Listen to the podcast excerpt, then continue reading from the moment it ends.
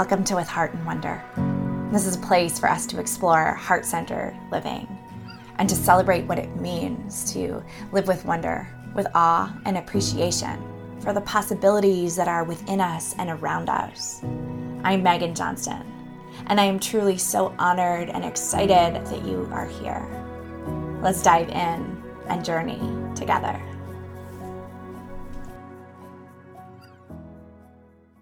Welcome back.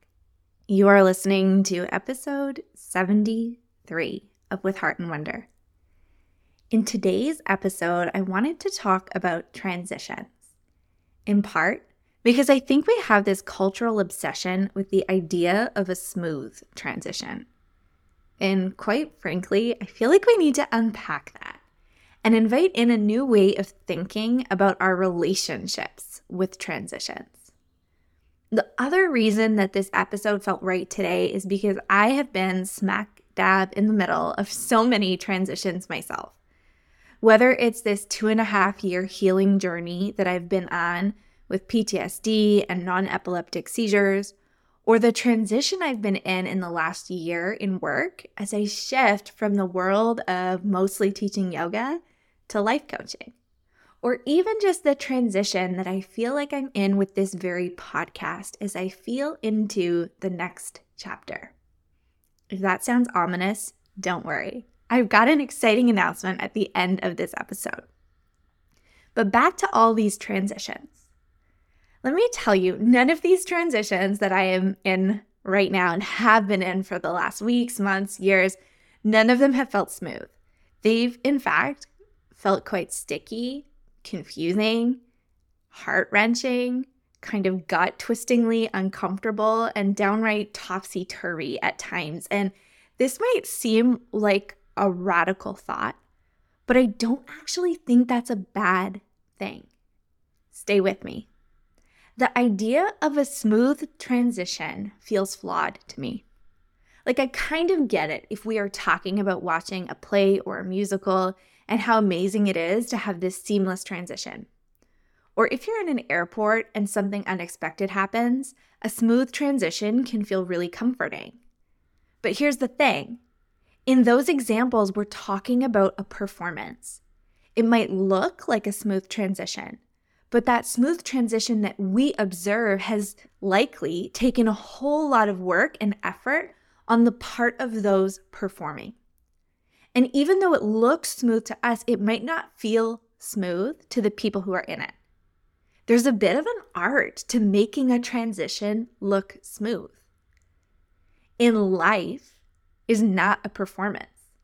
When it comes to life transitions like a beginning, an ending, or an evolution, in a relationship, a career, a personal development journey, even just a new routine, I honestly don't think it's all that possible for a transition to be completely smooth. There might be elements that feel smooth, but the very nature of a transition is that there is a recalibration that is happening. Meaning, transitions are in fact naturally destabilizing.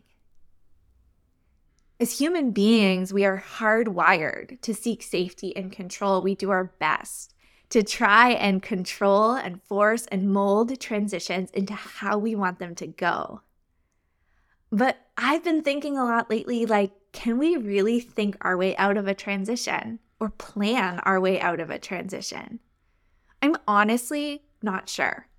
But my instinct is that we need to feel our way through a transition. And part of that process of feeling involves letting ourselves be in it, giving ourselves time and space for that recalibration that is wanting to happen within us. That realignment that is trying to happen. Even if it feels tumultuous, giving space for that to happen so that eventually we might find that smoother feeling in our bodies. But that's not going to happen right away. And I actually think that's a good thing. Because as much as transitions can feel pretty painful when we are in them, a life without transitions is both A, not possible. And B, I would argue not that desirable. It's in those destabilizing moments of transition where we are shaken out of our habitual rhythms and our ruts, our normal ways of thinking. It's in the transitions where we create space for a deepening into ourselves, our values, that deep realignment. I think transitions offer us this opportunity to realign with our truth and to realign our priorities with what it is that we really want in this thing called life. And I think that's why they're so difficult. Because questions of priorities and values are not easy questions. They involve saying no to things. And they shift and evolve and demand this type of deep, continual reflection about what it is that we want. We don't always make time for that type of deep, continual reflection. But if we're willing to pay attention and get curious, to approach transitions with a whole lot of heart and wonder, I also believe with every cell of my being that they can be the richest learning opportunity. Because how we show up for ourselves in the transitions, it matters. And it reveals so much about us our gifts, our talents, where we might need to grow next. In the last episode, episode 72, my sister Becca joined me for a conversation debriefing, a talk that we went to with Elizabeth Gilbert on creativities and boundaries. And actually, the main argument of the talk was that if we could learn to embody one word, it would create the revolution that we need and the world need needs. And that one word was relaxation. For relaxation to be possible, Liz argued three things were needed priorities, boundaries, and mysticism. One of the things that Becca and I talked about in this last episode is that it's really hard to relax when you have expectations. And that part of what can be challenging about relaxation is that it, in fact, demands a release of expectations and a release of control. So let's bring this back to transitions. We go into transitions with an expectation, most of the time, I think, that they will be smooth sailing, that it will be this smooth transition, or that we can create a smooth transition. And so often, when the waters end up being rocky, when we experience an emotional roller coaster or those moments where we feel lost, like we can't see where we're going anymore, we assume that that means we did something wrong or that there's something wrong with us. I do this all the time. In preparing for a transition, I always give myself just enough bandwidth to do the thing, as if it's a walk in the park. And then when it isn't, which truthfully is almost all the time because transitions are naturally destabilizing, they shake us up. I get into these awful shame spirals where I beat myself up about making a wrong choice, or I sink into this story that there must be something wrong with me. And eventually I find my way out, but it's like a vortex. a vortex that is so depleting, so draining, and really doesn't serve me. So, what if instead of expecting smooth sailing, we gave ourselves more grace and space by anticipating that there will, in fact, be waves, probably a whole lot of them. That the sea is not going to be totally smooth, but that it will be stormy. And it might be hard to see clearly sometimes. That that is all part of this journey. And the best way that we can prepare for it is not by trying to control everything, but in fact, by releasing expectations, by relaxing into the idea that we can ride the waves. In my own life, I'm practicing seeing transitions as a gift. as an invitation for realignment, getting clear on my priorities, my boundaries, and relaxing into the unknown. I'm practicing, and I say practicing because it is absolutely a work in progress. I'm practicing reminding myself that there are going to be waves. But instead of giving up when those waves appear because the waters aren't smooth, I'm going to learn to ride them, to relax into them. And this one, this is like really important for me. I'm going to give myself a whole lot of grace and space so that I can relax into the waves because I lived so much of my life trying to rush through transitions, trying to get them over as quickly as possible, like ripping a band aid off. But what happens if I give myself permission to linger in them, to relax into them, to ride the waves?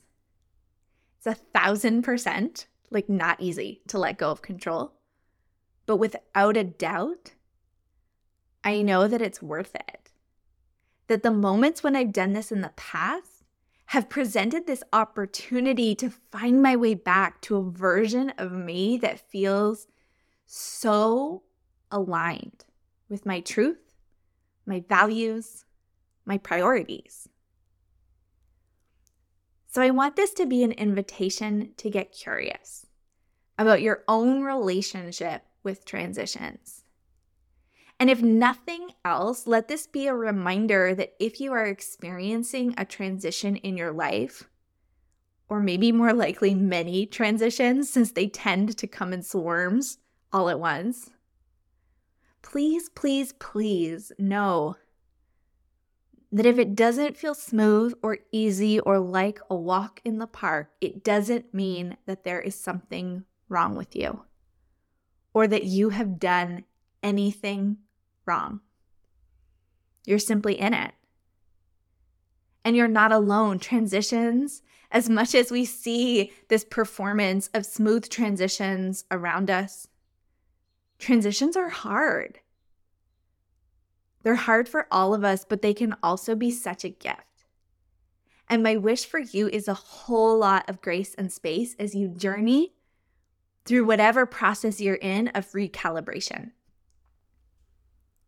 Here's to releasing the timelines, the expectations, the need to rush through transitions as quickly as we can. Here's to riding the waves and relaxing into what's possible. Here's to letting transitions be a catalyst for finding even more clarity, compassion, and curiosity than we thought was possible on this roller coaster of life. You've got this and I'm here as always, cheering you on every step of the way.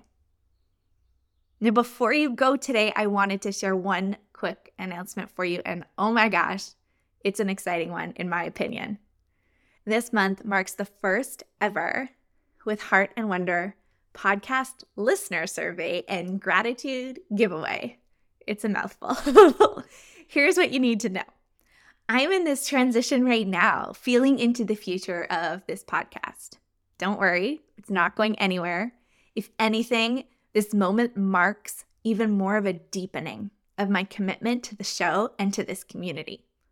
But as I'm in this process of visioning for the future, I want you to be a part of it. I would so love to hear your thoughts and also to shower you with love. So I designed a listener survey and a giveaway. For the whole month of May, you can head to meghanjohnston.com slash podcast survey. And you can do super quick, fun survey and have a chance to be entered into a giveaway for some pretty incredible prizes, including a personal retreat package with me, as well as one-on-one life coaching sessions.